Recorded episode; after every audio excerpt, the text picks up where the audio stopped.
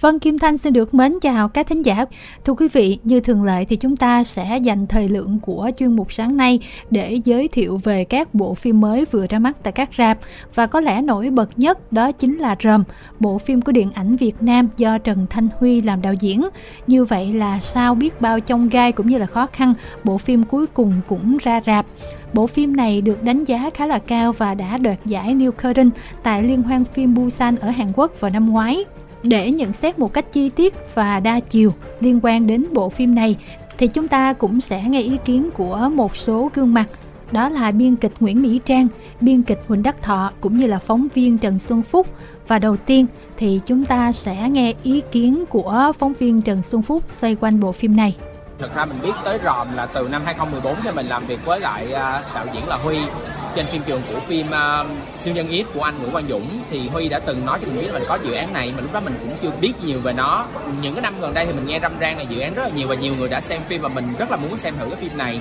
Và mình rất vui khi mà cuối cùng là phim cũng đã được ra rạp. Thì thật ra mà nói cái điều đầu tiên mà mình coi xong cái hành động này nhất là mình không biết là làm sao mà với một cái bộ phim mà giống như mọi người đang nói nó mang màu sắc hơi độc lập chút xíu và tốn rất nhiều năm để làm mà có những cái góc quay nó đẹp như vậy. Và thật sự nó là những cái góc quay rất là táo bạo. Mình thấy là phim việt rất ít có những bộ phim, thậm chí là những bộ phim đầu tư rất nhiều tiền và cả phim hành động luôn.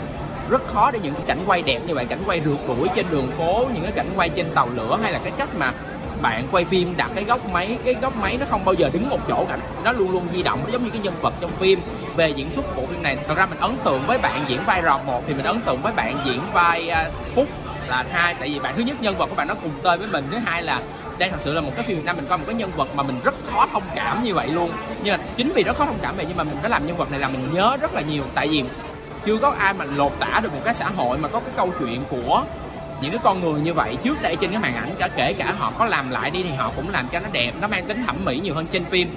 Nhưng mà đây là một cái bộ phim mà thật sự là nó rất là chân thật kể cả những cái cách mà đạo diễn làm set design làm thiết kế về bối cảnh này kia kể cả chung cư cũ hay là những cái góc phố rất là hẹp trên đường làm tạo cho mình một cảm giác nó rất ngột ngạt nhưng mà rất là thích trong bộ phim này. Và thật ra mà nói là tại vì ngày xưa là mình cũng chứng kiến ông nội mình chơi đề rất là nhiều và thua rất là nhiều tiền.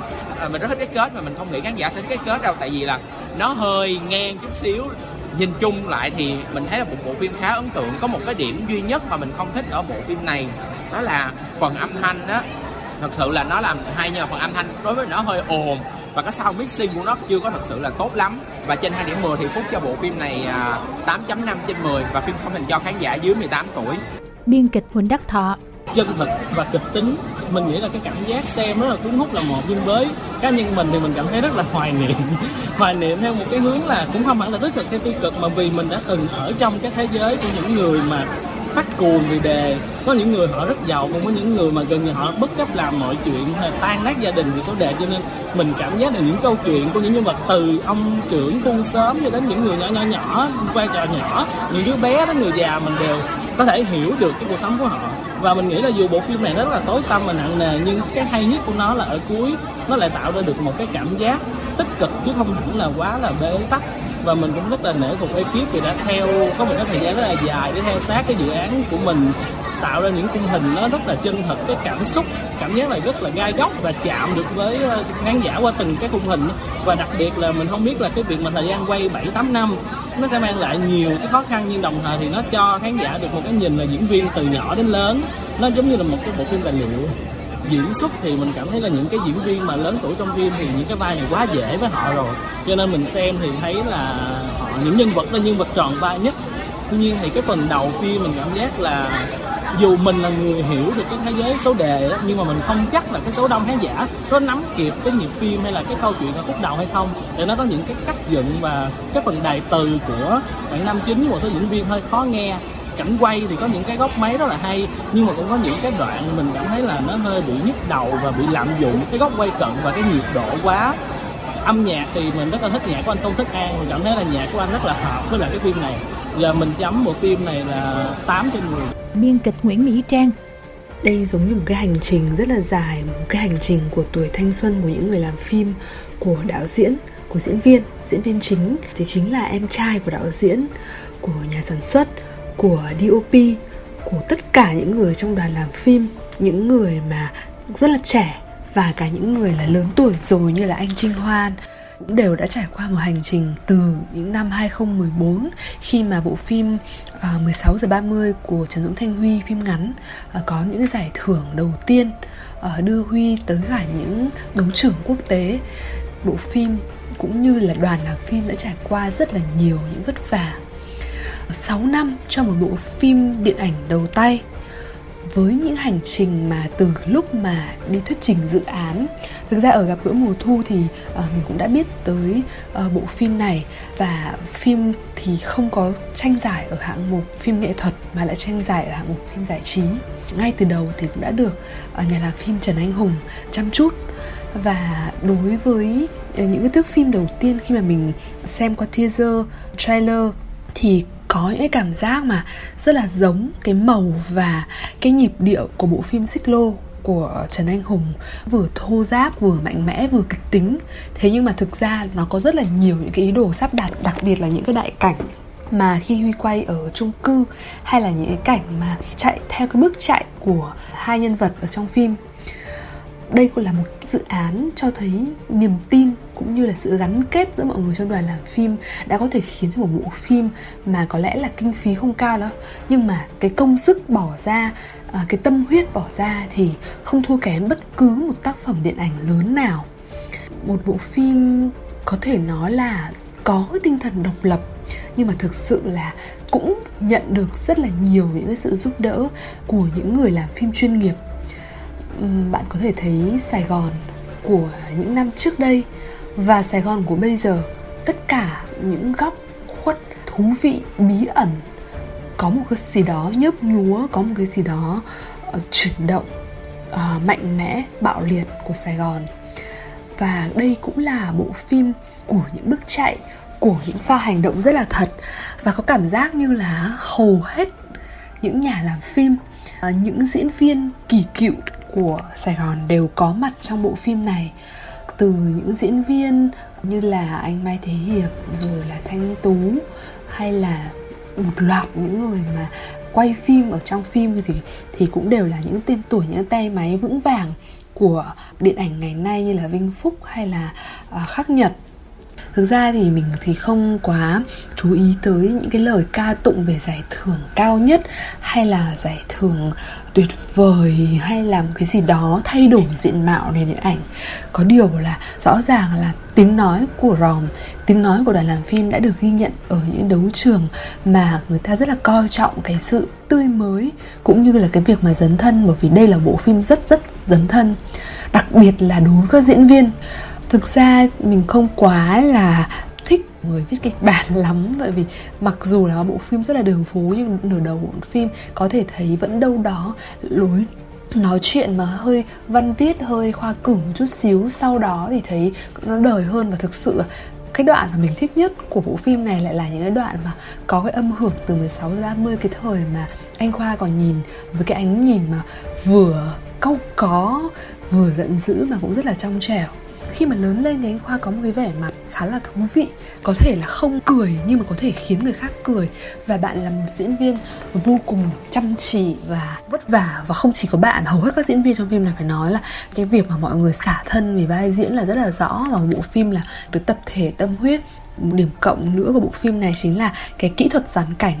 Ở những đại cảnh lớn có thể thấy rõ những cái lớp lang và rõ ràng là Trần Dũng Thanh Huy là một đạo diễn bài bản, một đạo diễn được đào tạo bài bản được học tập những người thầy lớn, mặc dù ở kinh phí thấp hay là phải rất là lâu mới ra được bộ phim, nhưng mà rõ ràng những cảnh quay thấy rõ sự công phu và cái chất nghề nghiệp ờ, rất là đáng nể của phim. Và thương mại hay nghệ thuật thì nó không có danh giới gì quá rõ đối với ròng thực ra đối với ròng thì với những ai mà làm nghề hoặc là với những ai mà thích một cái cảm giác mạnh một cảm giác thô ráp một cái sự mãnh liệt và thậm chí rất là rằng xé của nhân vật thì sẽ thích. À, nhưng mà với khán giả đại chúng thì có thể là vẫn còn bò ngò.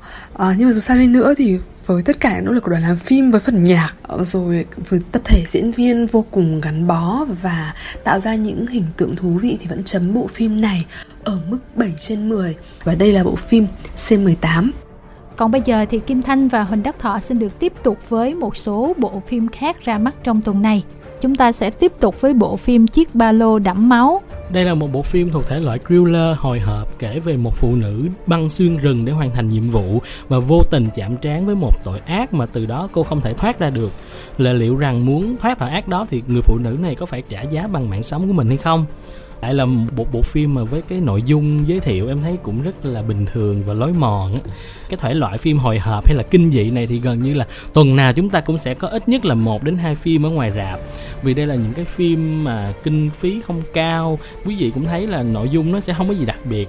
Nhưng mà hình như là lúc nào cũng sẽ có một lượng người xem nhất định những phim thể loại này đúng rồi người ta thích xem phim này lắm chỉ có thọ khó tính thôi không em nói vậy thôi chứ um, công ty em cũng mua nhiều phim thể loại như thế này lắm.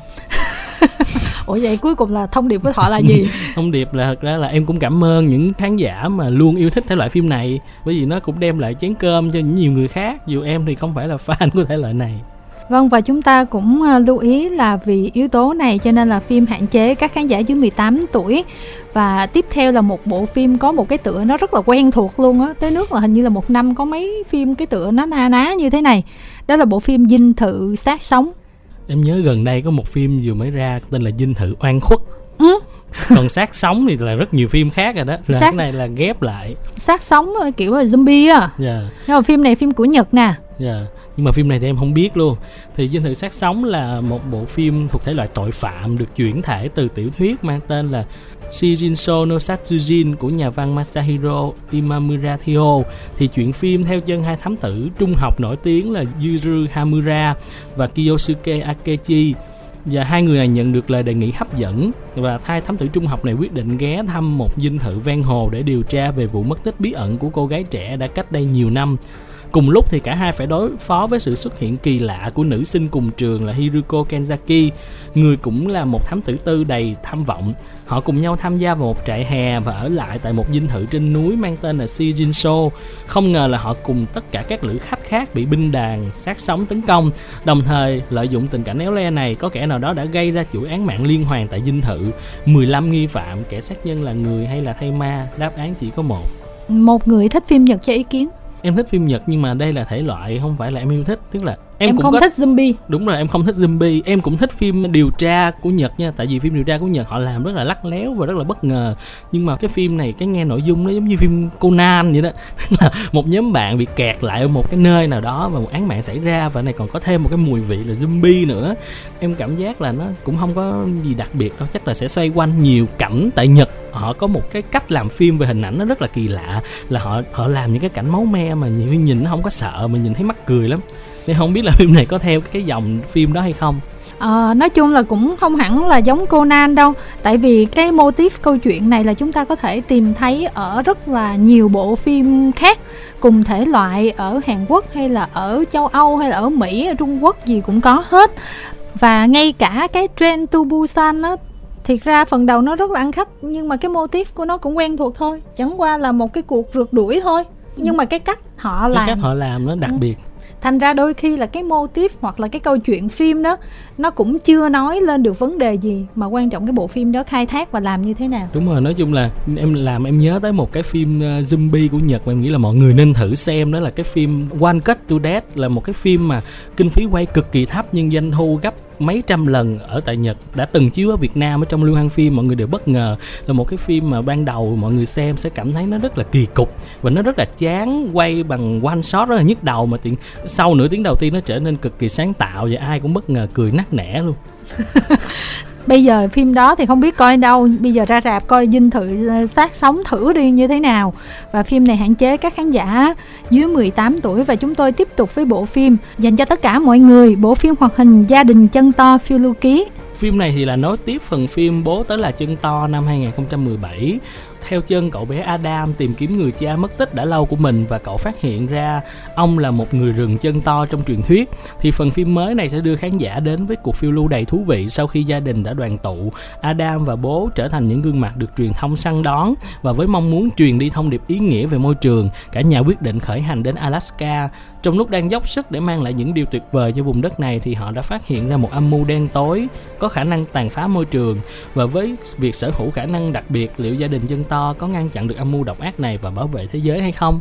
Thì à, bảo vệ được thế giới hay không thì chắc là bảo vệ được đó. Tại vì những cái bộ phim hoạt hình thì nó không phải là nó có những cái twist gì ghê gớm hoặc là có những cái kết gì mà nó khủng khiếp lắm nhưng mà em nghe thật ra nội dung, em nghe phần này cũng khá là thú vị cái phần trước em có biết, phần này thì cái đặt vấn đề khi mà được truyền thông săn đón, tới đó cả gia đình quyết định là cả gia đình cùng bỏ thành phố và về quê, đúng không? Và phải đối diện với lại những người mà đang phá hoại môi trường này thấy là cái nội dung vừa có tính là cập nhật với thời đại nè, mà cũng rất là dễ thương và tích cực. Thì em nghĩ đây chắc là có thể là một cái phim là đáng xem. Kim Thanh thì ờ, xem cái trailer của bộ phim này thì phải nói là xem cái trailer thì Kim Thanh cũng thấy thích nữa. Yeah. Dạ. Phim hoạt hình là nó xử lý nhiều cái tình tiết nó đơn giản lắm, nhưng mà khi mà mình xem một cái bộ phim như vậy thì mình lại không có đặt nặng những cái vấn đề khác. Yeah. Thành ra mình thấy dễ thương. Kim Thanh nghĩ đây là một cái bộ phim ờ, phù hợp cho gia đình.